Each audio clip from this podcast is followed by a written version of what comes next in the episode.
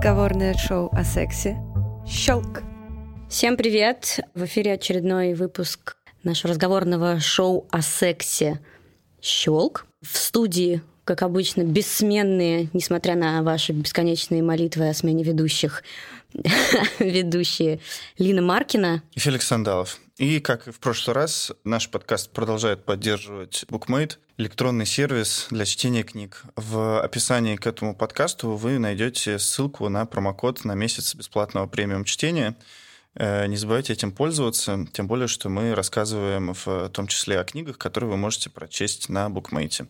И сегодня у нас особая тема, тема сложная, и мы решили, что вдвоем нам ее не обсудить, нам нужен специалист. Специалистов по этой теме мало, исчезающие. Вот, поэтому нам очень повезло, что в нашем окружении оказался человек, который может что-то об этом рассказать. Об этом это о детской сексуальности. Но прежде чем мы представим гостя, точнее, гость сама себя представит, э, я хочу сказать, почему э, и как вообще мы придумали поговорить о детской сексуальности. Э, то есть не самая как бы очевидная тема для разговора сейчас – на одной из э, вечеринок я познакомилась с девушкой, и она оказалась э, слушательницей нашего подкаста, и она сказала, что она бы хотела очень сильно поговорить про, или хотя бы рассказать свою историю про детскую сексуальность. И у нас завязался очень долгий разговор про вообще, в принципе, у того, э, про то, как это вообще происходило, что такое детская сексуальность, почему это стыдно с самого начала, откуда мы, мы, мы думаем, что это должно быть стыдно, когда кто в первый раз себя потрогал, как это происходило, как это повлияло на, наш, на нашу дальнейшую жизнь и повлияло ли вообще. И мы решили, что э, мы обязательно об этом должны поговорить. И э, в студии у нас сегодня... Э, Ксения Галыга. Да, Ксения представит себя сама. Да, всем привет, меня зовут Ксения, и я сразу скажу, что я не являюсь э, специалистом психологии, социологии или сексологии, и тема природа либидо, она интересует меня из-за того, чем я занимаюсь. Это кино и искусство. То есть там я изобретаю персонажей и э, взаимосвязи между ними. И мне нужна фактура, которая э, является основой для правдоподобия. И где, как не в реальности, это брать. Вот. Моего опыта было бы недостаточно, это было бы слишком узким. Выдумать то, что я слышала в историях людей, можно, но без деталей, без э, нужного объема и, главное, без парадокса, потому что как я понимаю, парадокс это важно для ощущения правдоподобия, так как люди делают кучу нелогичных, импульсивных вещей. Mm-hmm. Дети в первую очередь, э, пока там у них э, не откалибровано шкала норм и так далее.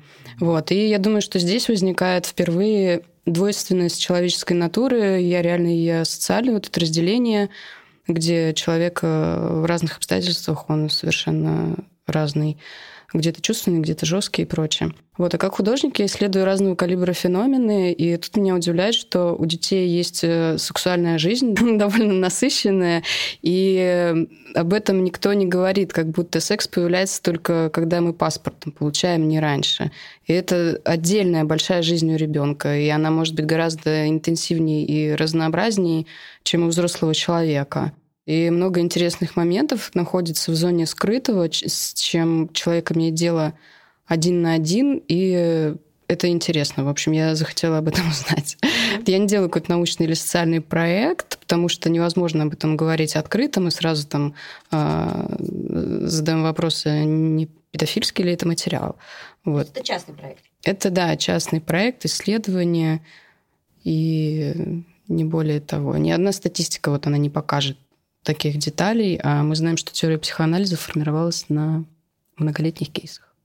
Вот. Вы задавали вопрос заранее, легко ли люди открывают свой опыт. Кого я приглашаю? Я интуитивно приглашаю тех, кто предположительно готов к такому разговору, кто сам хотел бы вспомнить. И частый случай, когда во время рассказа человек вспоминал то, что он забыл, или сопрягал одни события или факторы с другими, что-то новое понимал о себе. Например, Выбор профессии одного из героев был обусловлен первым эротическим переживанием, связанным с его нынешним базовым профессиональным инструментом это текстом. Угу. Вот, и стало понятно, что именно в результате интервью э, ну, то есть он раньше не связывал эти факторы между собой. Прямо вот в прямом эфире я увидела, как он у него озарение какое-то произошло. А как э, текст себя проявил в этом детском опыте? Это был Апулей «Золотой сел», Ему было 4 ну, года. В смысле, он прочитал? Да. Вот. Четыре года Пулея. Да. Прочитал Интересно. и тут же стал э, организовывать детские групповые сексуальные игры в тайной локации, э, где была очень густая драматургия. И э, теперь он сценарист, режиссер. Театральный Интересно. дол- мистерии должен да, оставить, конечно же. С таким э, багажом. А расскажи про выборку. Что это за люди, как э, они э, распределяются по возрасту, по гендеру? Есть ли какие-то у тебя принципы отсечения? Да, есть. Да, есть. Я хотела сказать еще один момент. Почему это сложный разговор, вот да, с чего ты начала. Потому что сейчас у нас такое прекариатное общество, когда там пересобираются команды рабочие, и люди на всякий случай держат длинную дистанцию, потому что мы не знаем, где с тобой мы пересечемся. Мгм. Да, это такой разговор для очень близких каких-то знакомых, да. и то, если это социальное... Вот у меня была героиня с очень высоким социальным статусом. Она мне сказала, что ну, она уже взрослая довольно, что я вообще первый раз кому-то это говорю, потому что, ну, мне некому это рассказать. А как ты ее нашла? В смысле, это просто как... Я, мне просто интересно, как ты этих людей находила. То есть, как бы, э, каждый из них рассказывал что-то суперинтересное, или, или ты в каком-то разговоре с ней узнала об этом и попро- попробовала как-то разговорить ее для своего проекта? Как это вообще? Но есть какое-то ощущение, что у человека может быть э, опыт интересный. Вот. Это знакомые твои люди были? Все? Или это не Ты знакомые? знаешь, э, разная степень знакомства. То есть, например, это был человек, э, с которым меня связывали редкие рабочие отношения. Я Ага. просто понимала, что у него была очень интересная молодость. Мгм. Вот. И как-то я ему сказала, он... Привет, не хочешь поговорить про то, как ты первый раз себя потрогал?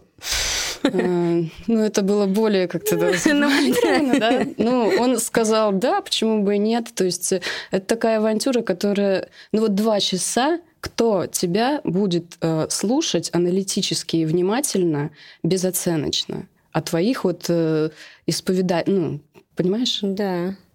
Никто. Ну вот, Ну, Терапевт. психоаналитик, да. Да. за деньги. За деньги. И то не факт, что он будет внимателен, потому что, ну, Он человек. Он человек, да.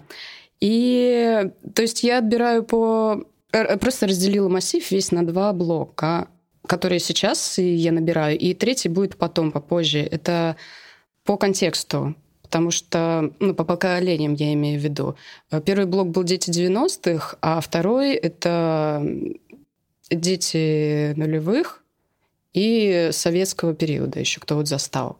И самый большой массив у меня набран это именно люди, которые родились в советское время. Там, э, самый э, взрослый респондент, респондент где-то ему там под 50.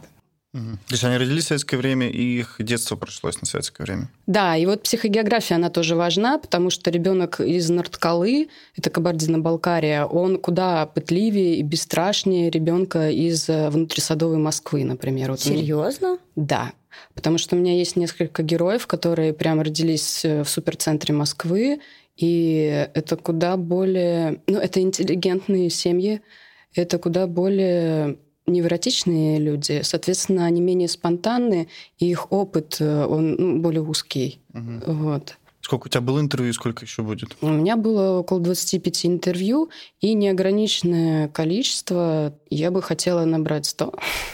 Сто. То есть, если кто-то из наших слушателей захочет э, принять участие в твоем э, опросе или Анонимно. интервью анонимно, то он сможет к тебе обратиться. Да, Супер. Тогда Мы мы дадим тоже- Нам не обязательно находиться для этого в Москве, потому что два интервью я по скайпу проводила. И это было нормально. Вполне. Мгм. А как... ответы на какие вопросы ты ищешь? Что ты хочешь узнать? Все пошло не так. Ничего, ничего, не переживай, все в порядке. Что пошло не так? А, Ну вот, например, говоря о контексте, да, вот мы знаем, что с развитием там, технологий или переменной политической и экономической ситуации появляются другие образы. Меня интересует природа либидо и чем она э, простимулирована, скажем так. Потому что, например, если бы я родилась в то время, когда на билборде могла быть голая женщина, то моя ну, восприимчивость, она была бы совсем другой, чем вот э, в то время, в которое я родилась. И я очень рада, что у меня не было возможности там в интернете увидеть все, что там в клипах все, что сейчас ну, в открытую очень агрессивно бросается на людей. Слушай, у меня в э, квартире с самого моего рождения и лет, наверное, до 20 у нас висел огромный плакат, наверное, я не знаю, метра два высотой, на которой была изображена девушка с офигенно красивой грудью голой и в такой м, туземной какой-то юбочке, знаешь, типа из бус вот это вот все. У нее были мокрые волосы белые, и она типа держалась э, очень красивой и загорелой рукой за не за член, за пальму за какую-то или за какую-то еще что-то. Ну, в общем, короче, действие происходит как будто бы в какой в каких-то джунглях, и она просто такая стоит, очень красивая, сочная, мокрая. И у меня, конечно, никогда влажных э, эмоций не вызывала эта картинка, но сам факт, просто я оглядываюсь назад, и как бы я с детства видела эту картинку, которая висела у родителей в, ну, как бы в комнате. Это был отцовский постер? Да, а мама была похожа на эту женщину? Да. Ну, фигура прям одна, один в один. И у бабушки постоянно висели плакаты, такие еще даже не плакаты, как типа, знаешь, типа пленка какая-то, которую мочишь и к кафелю прикладываешь. Типа такой, не знаю, кафельный постер, хер его знает. Там тоже типа девушки в бикини, вот этими высокими трусами, 80-й стиль. Там типа грудь явно там типа просачивающаяся. Ты Я вот... себя сравнивала с ней? Слушай, я на самом деле не помню, чтобы я сравнивала себя с ними. Я просто такая, типа, тетя взрослая, красивая, с сысками большими. Все. Ну, то есть, как бы, нет, ни, ни, ни разу не помню этого. Вот, и я просто про то, что ты, ты, ты говоришь, типа, я не видела в своем, в своем там детстве а, там билбордов или плакатов э, с голыми женщинами. Слушай, ну а прекрасные наклейки турбо с а, девушками, которые... Не, не так. Я сказала, что это не бросалось агрессивно, это было значительно меньше. А мне кажется, секса было намного больше в, в нашем детстве. Образов было меньше. А чем отличаются образы от того, что... Ну, в печати, в клипах, в СМИ, ну, в интернете. А спид-инфо? Ну, Алекс, ты согласен, что было меньше? Ну, спид-инфо детям не попадался, э, хотя что-то... Спид-инфо это уже 90-е, наверное. Э, да, тут, наверное, надо провести точку отсечения. На какие, Я какие была годы... ребенком в 90-х. Э, Линд... Э, Я 91-го года рождения. Да, да, да. Так что у нас тут, видимо, есть некоторая разница в возрастах. Я просто не знаю, сколько Ксюше лет, поэтому я... Ксюше 35. Ну, вот как не то чтобы сильно большая разница. Ну, то есть... Э, большая разница. Я увидела Советский Союз. О боже, на зарубежных гостей. Хорошо. А, ладно, окей. А почему ты считаешь, что так лучше? Потому что что? Потому что ты э, на основании этих своих респондентов анализируешь, что есть какие-то изменения в восприятии себя? Потому что тогда, например, пространство для фантазии было гораздо больше. И для того, чтобы получить удовлетворение, люди обращались к фан... ну, именно к фантазиям, к каким-то играм, это просто другого типа фиксация, другие триггеры. Ну, угу. Другая вообще степень одержимости какими-то артефактами, которые переходили из рук в руки. И тот же самый текст. Вот сейчас гораздо вероятнее, что эротическая картинка попадет э, человеку в первую очередь, чем эротический текст. Да, это Тем жанр, более такой, как Апулей. Жанр уже достаточно забытый эротического текста, мне кажется. Вот. Более того, меня интересует э, в плане природы либидо э, не только вот эти культурные коды, а методы воспитания, которые со временем менялись, да. Угу. Сейчас мы такие все прошаренные, посмотрели на Ютубе психологов, сами ходим на терапию, и развестись не так сложно и так далее. И там, либо, ну, с кем есть с кем поговорить. Угу. А тогда семьи были достаточно консервативные и закрытые. Казалось, что секса, в принципе, у них очень мало. Флирта между родителями нет. Это такие очень формальные, холодные какие-то отношения, партнерские угу. очень. И это все тоже влияло. То есть, например, я находила какие-то артефакты, да, у родителей, которые говорили о том, что у них есть секс. Угу. Но увидеть, э, как папа шлепает маму по жопе... Просто так, типа, проходя мимо? Да, да, это mm. был вообще не вариант. Но еще были интересные наблюдения, вот что одна и та же книга, она через нескольких героев прошла. Угу. Вот, эта книга она советская, с акварельными рисунками, с графикой.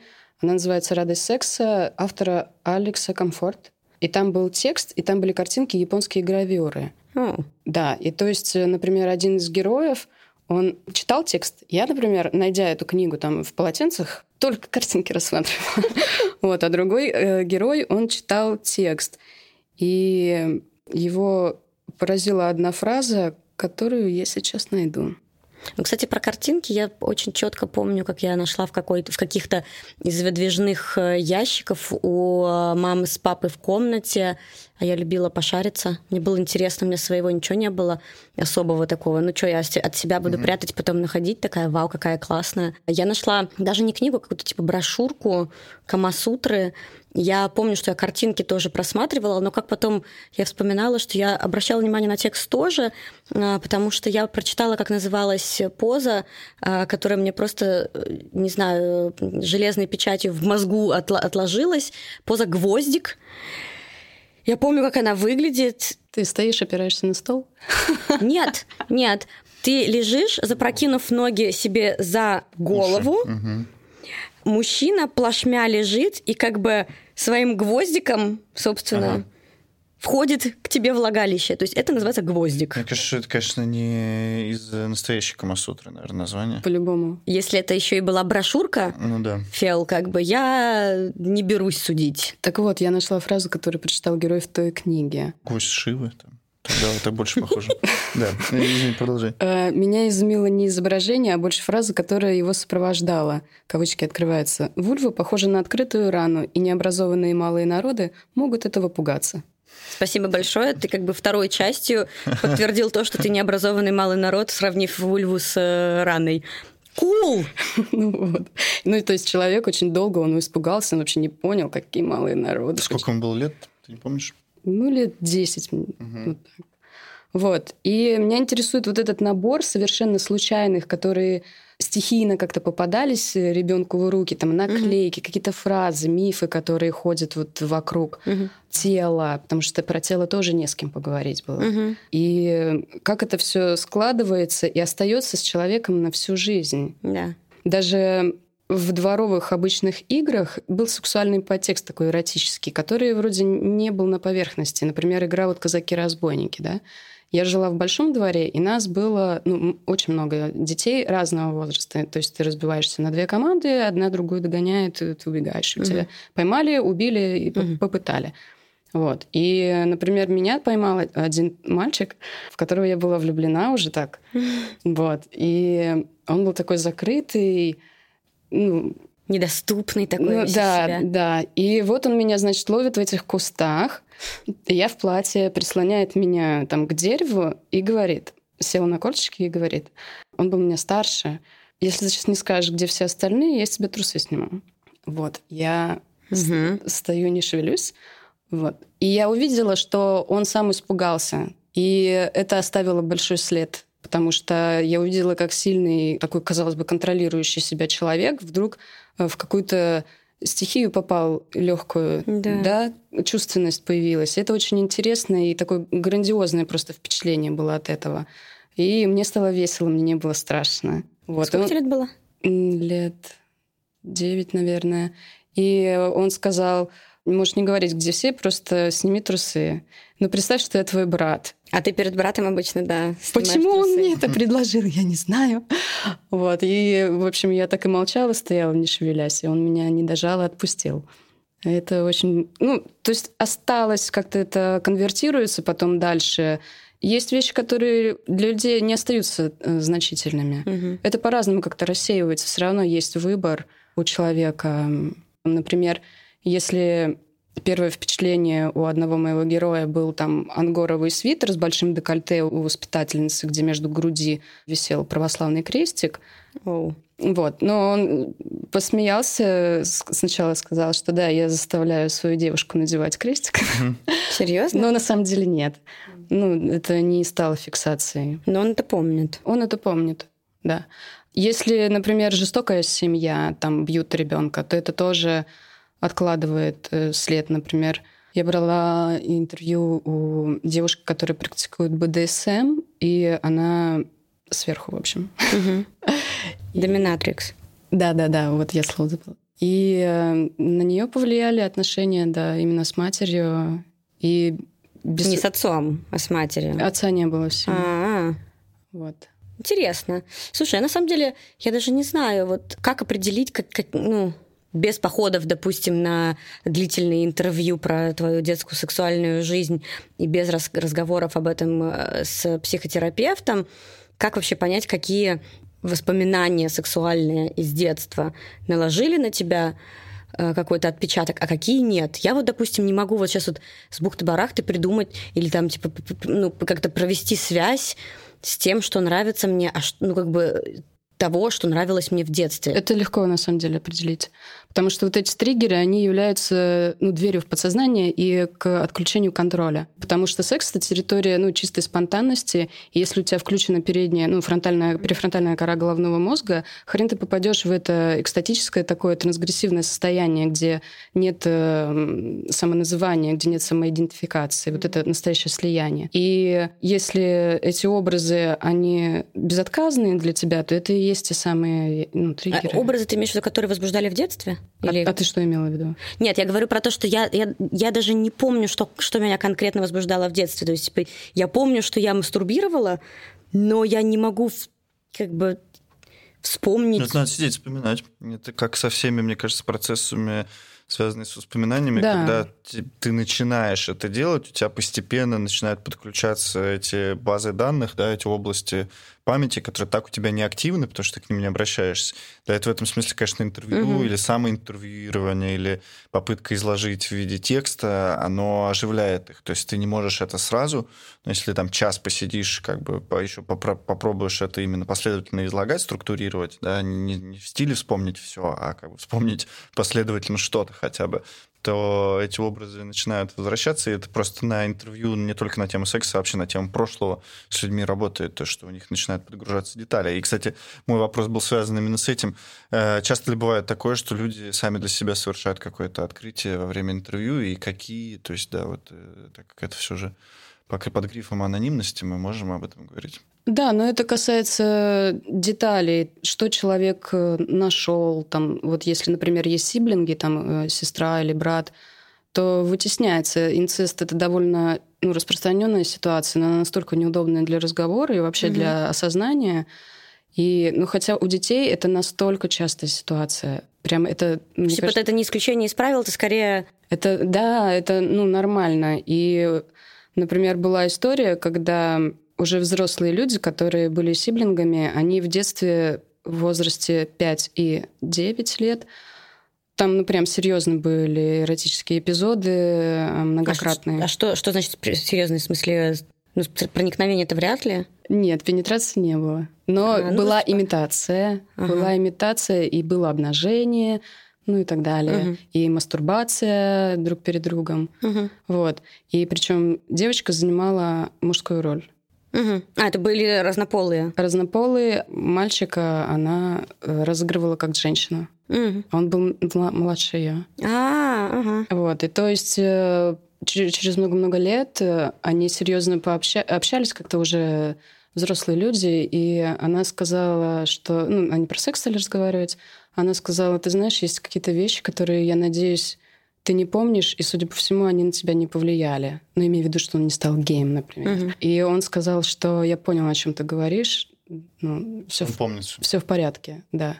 А вот вопрос такой. Ты говорил про эти игры, про казаков-разбойников. А часто ли люди рассказывают про, ну, такие игры уже чуть более там старшего возраста, там, когда они начинаются, мне кажется, лет 10-11, ну, там, типа, Карточ, игры? Карточные игры на раздевание, на раздевание, бутылочка и вот это вот все. Фигурирует ли это в, в историях как какой-то... Ну, мне кажется, в, в, в раздевании играют, когда уже более-менее смешиваются э, компании? Компании, да, потому что там лет до 12-13. Не, ну на даче у тебя в 11 лет компания смешана. Ну на даче, потому что от безысходности. Я ну, имею в виду, что типа во дворе, допустим, мальчики с девочками в такие игры не играют, мне кажется, а, до какого-то... неудобно, а на даче ты можешь где-то скрыться. Ну, раздевание очень много тоже историй, и, например, например, это именно исследовательские ситуации, когда на даче на той же бабушка где-то в огороде, а две двоюродные сестры, там 7-8 лет, на чердаке изучают друг друга, стимулируют друг друга, и при этом какая-то доминантная развесовка между ними происходит. То есть одна друг другу другой шантажирует.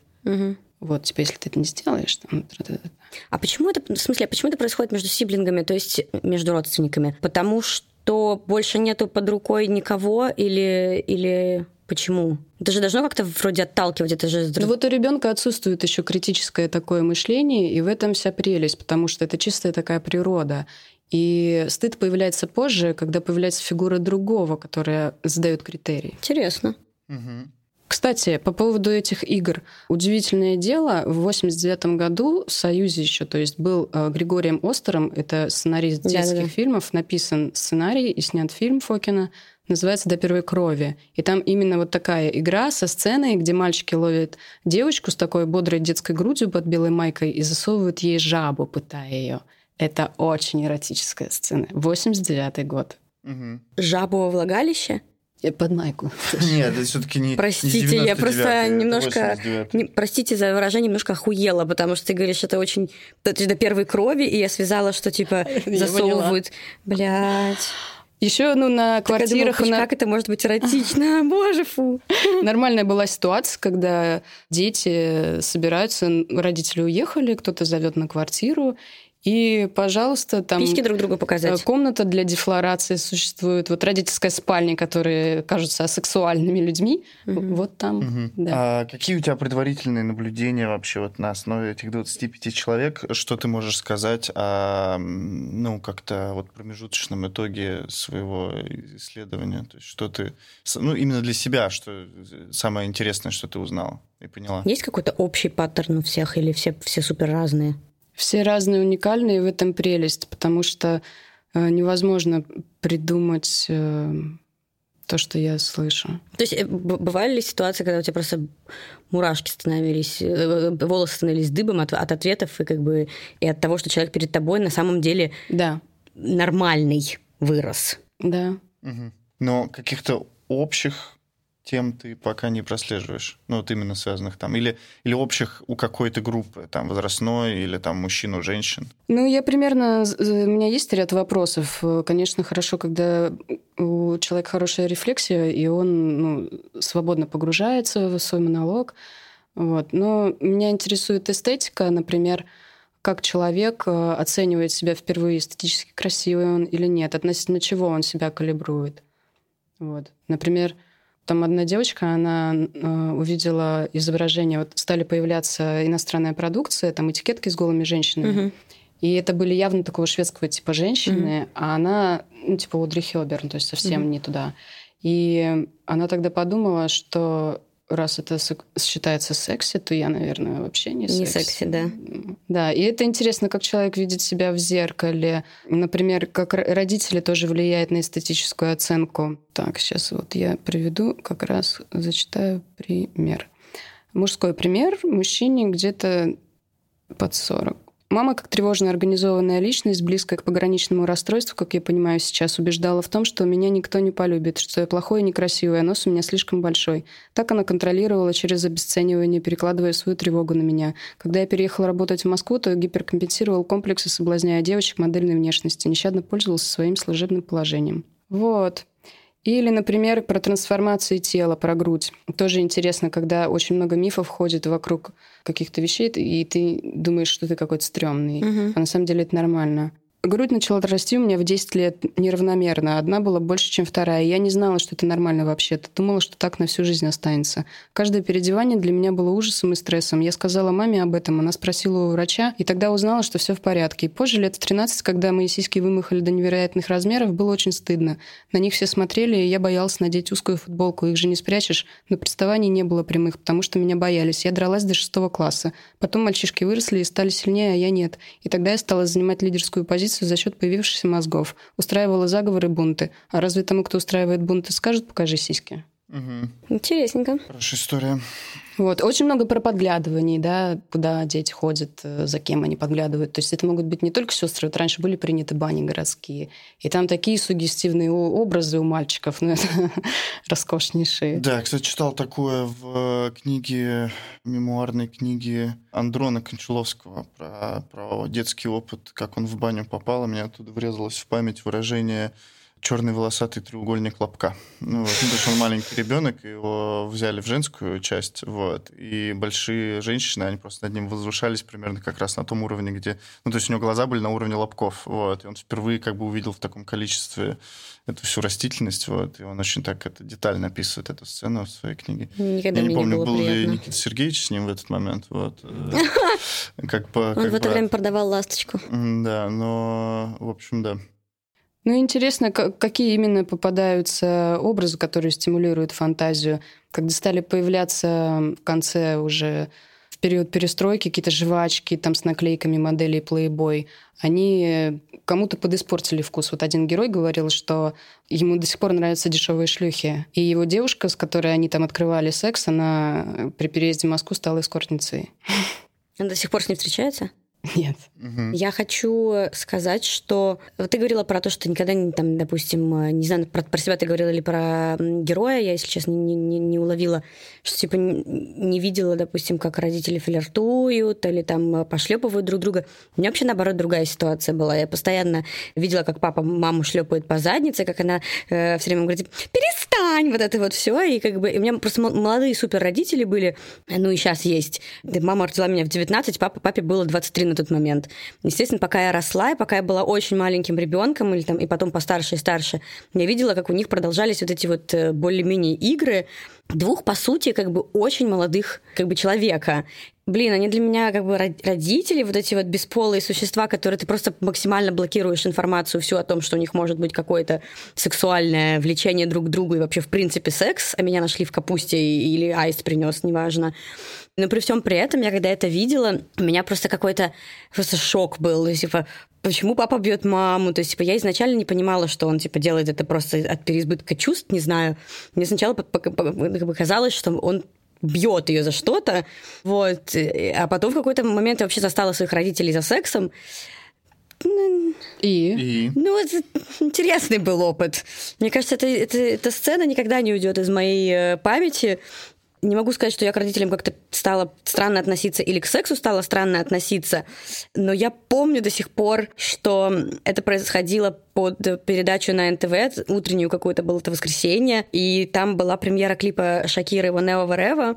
Терпеть не могу Шакиру до сегодняшнего дня, потому что она у меня четко ассоциируется с тем, что я первый раз в жизни, и, надеюсь, последний, увидела, как за- занимаются люди, э, родители сексом. Они без одеяла были? Нет, папа был сверху. Как бы, и как бы, блядь, я дома, зачем вы это делаете? Ну, то есть, как бы... тебе было лет? 9, ну, вот в 2000 А, год, это был 2000 9 лет мне было. Вот, я, естественно, охренела. А Они просто закрылись еще в комнате, и там собака у нас была, и как бы я зашла в комнату взять телефон, не, не ожидала совершенно увидеть такую, такую картину. Вот, и собака начала лаять, и, и я закрыла быстро дверь, родители начали ржать. Такие, типа, только не рассказывай своим подругам. Я такая, типа, окей. Следующий кадр просто сразу же рассказала подруге, позвонила. Пиздец, конечно.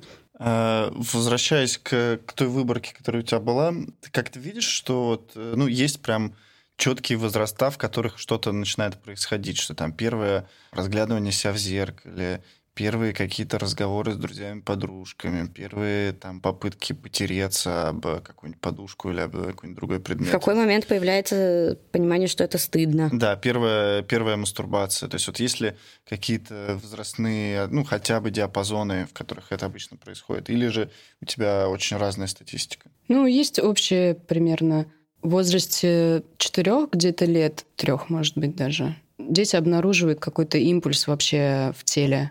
Мгм. Оно как напряжение считывается, и с Мгм. ним как будто бы надо что-то сделать. Они могут найти... Вот у меня есть э, мальчик, который там в пять лет оргазм получил. Могут найти механизм случайно совершенно. Это вот интересно, как они следуют э, своему ощущению Мгм. природного. Потрогать там, где... Да, Зудит. они же не несут этот стыд вот родителям, да, мам, что со мной происходит. Нет, они одни остаются с этим, ну, с природой. Вот. А И- почему они не несут? Ну, вот ты несла маме свои... э, Я-то понятно. Как бы я... Ты, же проводила исследования. Мне интересно, как бы мог- смогла ли ты понять, почему они не несут? Ну, потому что нет критической оценки, что это что-то плохое происходит. Ну, значит, можно рассказать. Раз ничего плохого не давай происходит. сначала поймем, что происходит, потом, может быть, и расскажем. Я, я бабушке как-то... Ладно, расскажем потом. Ну и вот, то есть находится, да, какой-то механизм, чаще это вот с напряжением, там, с перекрещиванием ног что-то, либо обо что-то потереться, либо это могут быть животные, либо вода. Угу. И... Струя. Ага. И э, этим э, обнаружением можно поделиться со своими друзьями, родственниками, ровесниками. Это совершенно отдельный вот мир остается, он секретный, огроменный пласт жизни у ребенка, который родители об этом не имеют ни, никакого понятия. Это так интересно, и в этом так много скрытого. И потом уже, когда появляются у всех по-разному, на самом деле. У кого-то эти многолетние игры, они так и могут длиться вот с первого обнаружения и до самого, там, пока он не, не поймет, э. Что пора переходить к... Да, да, когда уже появляется какая-то информация, человек понимает. Кто-то забивает. Вот э, тот парень, э, который нашел, там в пять лет получил свой первый оргазм, он не понял, как он это сделал, и забил. И через год где-то он опять это обнаружил. И то есть он перекрещиванием ног это как-то а, производил. Ага. И такую интересную ремарку сделал, что зимой было удобнее всего, потому что... Одежды было много и не Валенки видно. были И в валенках, ну, удобно как-то это делать. Валенки. Да, ну это вот такая деталь милая. Далее, когда уже начинается ранний пубертат, ну, лет в 10-12, да, ну, там уже более конкретные люди примерно с пониманием, что они делают. Феликс, не хочешь рассказать ничего про себя? Я вот э, могу вспомнить историю про то, как я нашел... Скажем так, у меня ситуация достаточно простая, потому что у меня есть старший брат, который у меня сильно старше на 12 лет, и сестра, которая у меня старше лет на 7. Соответственно, к тому возрасту, когда я начал входить э, вот в это состояние, когда ты там чем-то таким уже подспудно интересуешься, брату уже было, ну, типа, лет там 18, ну, то есть, короче, он был уже вполне mm-hmm. взрослый. Вот. И, собственно, так у него была своя отдельная комната, я у него в этой комнате частенько шарился, и что-нибудь такое находил. Часто это были книжки. Ну, книжки, на самом деле, они не обязательно были связаны с сексом, но так как просто в литературе тема секса, она пронизывает ее всю. Там, условно говоря, обнаружение в возрасте лет 10-11 Генри Миллера, оно было достаточно впечатляющим, потому что, в общем-то, он сильно на эту тему разворачивает свое повествование. И как-то раз я пошился у него в видеокассетах, которые тоже представляли очень большую ценность для меня, потому что, ну, уже тот возраст, когда можно было смотреть кассеты, где на одной стороне э, Чип и Дейл, а на другой утиные истории, он как-то начал выветриваться. Хотелось что-то посмотреть другое. Один раз я, собственно, так натолкнулся на фильм «Голый завтрак» по Уильяму Бероузу, который на меня неизгладимое впечатление произвел. Но не, не скорее не сексуальностью, а какой-то, наоборот, бестиальностью и таким боди-хоррором чудовищным. Но это к телу, на самом деле, тоже имеет прямое отношение. А в другой раз я нашел э, не маркированную никак кассету черную целиком, без подписи, без всего, которая оказалась э, чешская порно. Причем любительская. Я вот сейчас э, так вспоминаю качество картинки и, в принципе, там, ну, состояние тел и, и мизансцену какую-то. Это выглядело, как мне кажется, хоум-видео групповое причем, с я не помню, сколько там было мужчин и женщин, но мне кажется, больше пяти в общей сложности, как там было их много, вот, на каких-то просиженных диванах. И на самом деле это скорее вызвало отторжение и оторопь. Ну, не сильное отторжение, но сильное возбуждение потому что, во-первых, вот качество этой картинки, во-вторых, качество их тел, в-третьих, как бы вообще непонятная возня, потому что ну, это было снято одной камерой, без каких-то... По-моему, она стояла просто на штативе. Короче, без какого-либо монтажа и так далее. В общем, что... Короче, realness. Да, вот. Real mess, я бы даже сказал. Вот. Это просто была какая-то каша, но несмотря на это, конечно, я понял, что в руки мне попалось настоящее сокровище. И следующие там какие-то несколько недель э, у меня половина моего класса перебывала вот. Ну, в те моменты, когда не было родителей, конечно, как-то мы подгадывали, там, это, видимо, после школы, но до того, как родители... А, то есть ты уже в школе был? Да-да-да-да, нет, это какой-то класс, я думаю, второй, третий, вот. Э, Возбуждение не вызывало то, что происходит на экране? Ты знаешь, когда это был групповой просмотр, он вызывало больше возбуждения, потому что мне кажется, что возбуждение, оно же подпитывается какими-то еще соседними эмоциями, ну, вот, да. поэтому ощущение смущения и того, что вы все вместе как бы это делаете, нечто запрещенное, вообще нечто запрещенное, как подогревал. Потому что когда, условно говоря, я один мог это посмотреть, я так более-менее понимал, что, ну, блин, я мог целый голый завтрак, там, который, по-моему, полтора часа идет, посмотреть, а какая-то кассета была там на полчаса. Ну, то есть я точно знал, что вряд ли родители там спонтанно придут, это было не свойственно. Сестра, конечно, могла появиться, но, опять же, я издалека слышал, что это как бы просто звонок в дверь, совершенно спокойно выключаешь магнитофон. Дверь не открывалась ключом, если ее изнутри за, за, на цепочку. Почему-то с, со своими сверстниками, с вот такими же малышами из э, начальной школы, как-то это вызывало больше возбуждения. Сказалось ли это как-то в дальнейшем? Я думаю, нет. Это скорее был какой-то просто эпизод. Сказались какие-то, наверное, может быть, вещи, которые были до этого, которые были не связаны с лицезрением секса напрямую, но с какой-то вот ранней этой эротичностью в, в кино, в, в каких-то комиксах, там, которые там какие-то редкие попадались тоже.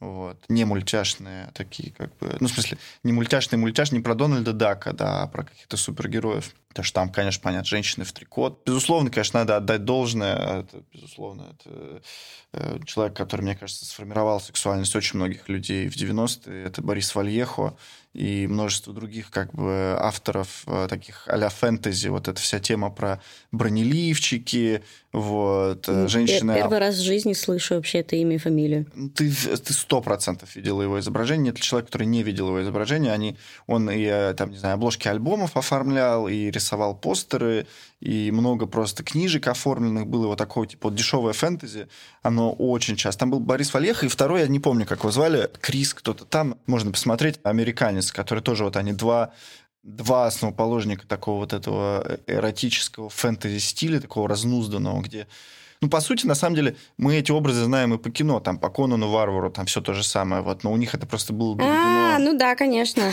Да, конечно. Обложка, обложка группы Мановар была. Да, нет, Мановар он, конечно, для них делал, вот. Ну, Мановар это, в принципе, есть Конан только в мире музыки, вот, перенесенный такой. Ура, я видела, оказывается.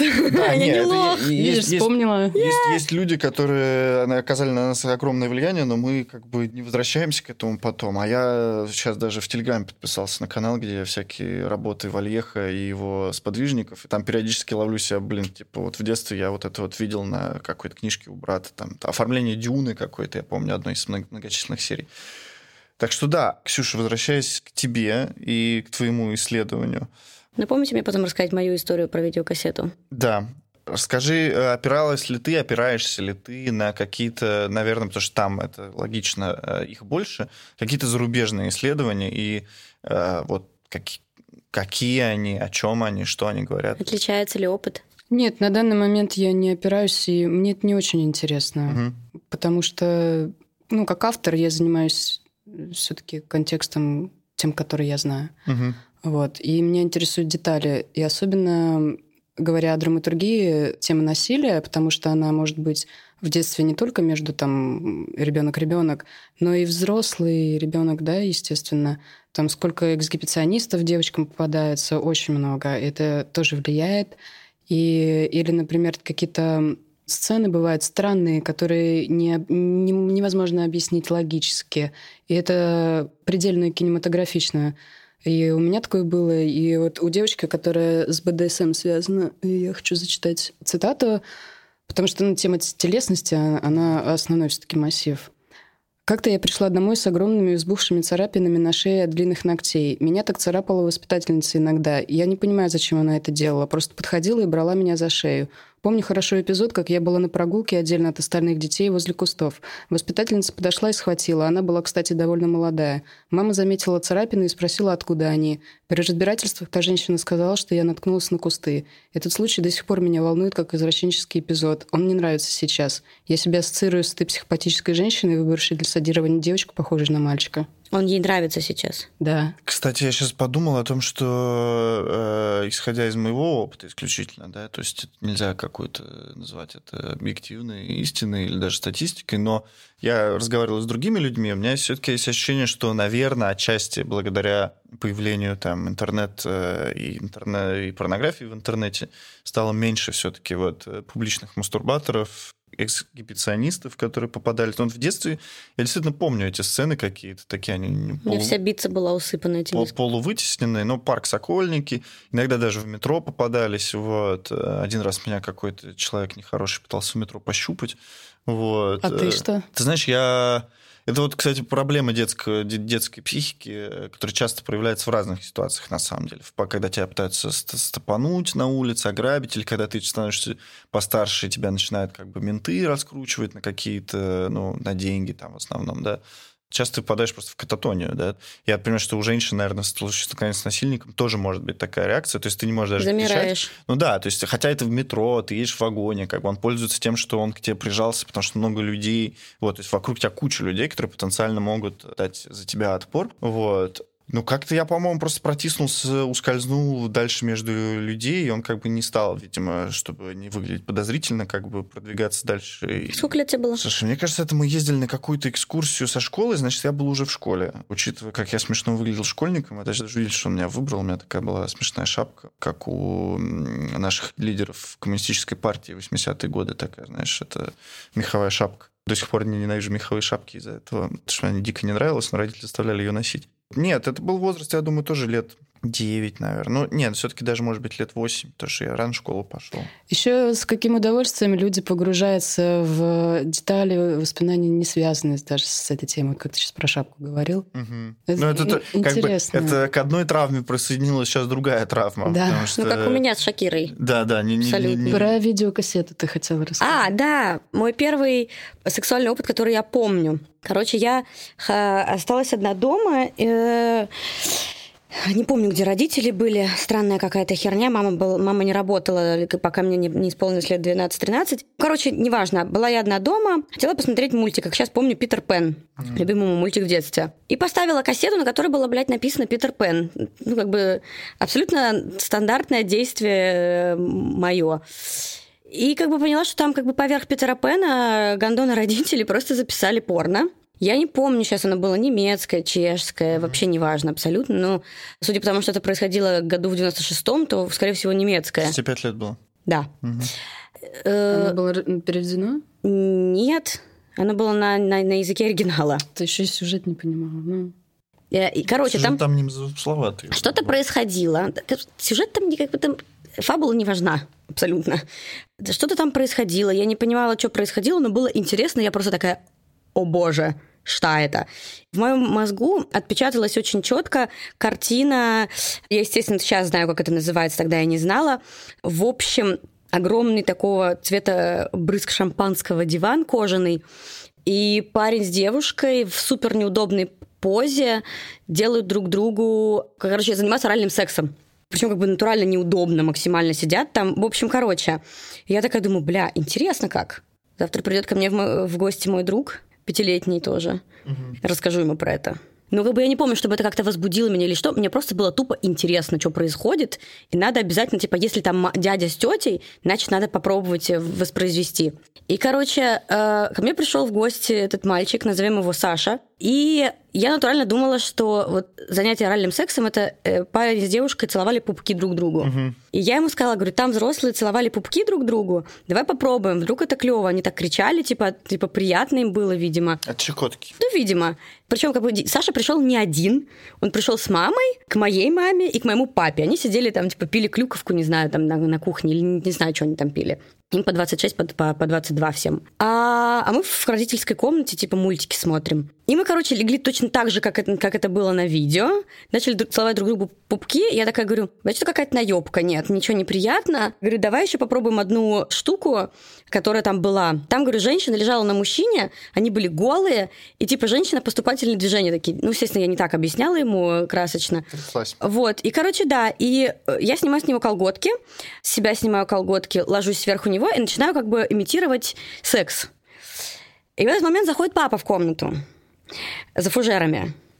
И как бы пересекает комнату, бросает взгляд просто на диван, а там Ленусик как бы э, наяривает просто. Это была не поза на лестнице, я просто лежала на нем плашмя. А, угу.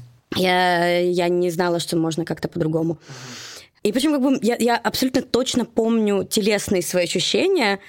И заходит папа, и такой просто оборачивается на нас, и я просто никогда не забуду эту картину.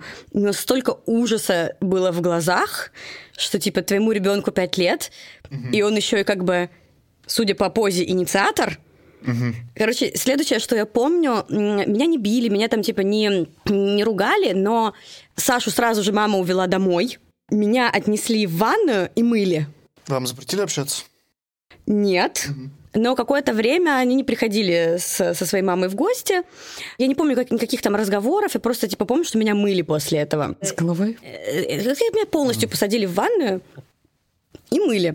И самое интересное, через 20 лет мы узнали, что Саша гей, и папа пошутил очень смешную шутку, что, видишь ли, он один раз попробовал с женщиной, ему не понравилось, такой, думаю, зачем еще раз? Я почему-то вспомнил, когда ты говорил про то, что непонятно, что они там делают. Вспомнил старый анекдот, что идут э, отец с сыном маленьким э, по улице, и сын говорит, о, пап, смотри, там дядя тетеньку ест в канаве. Он говорит, да не, ну какое, они просто целуются. А, нет, действительно ест. Фу.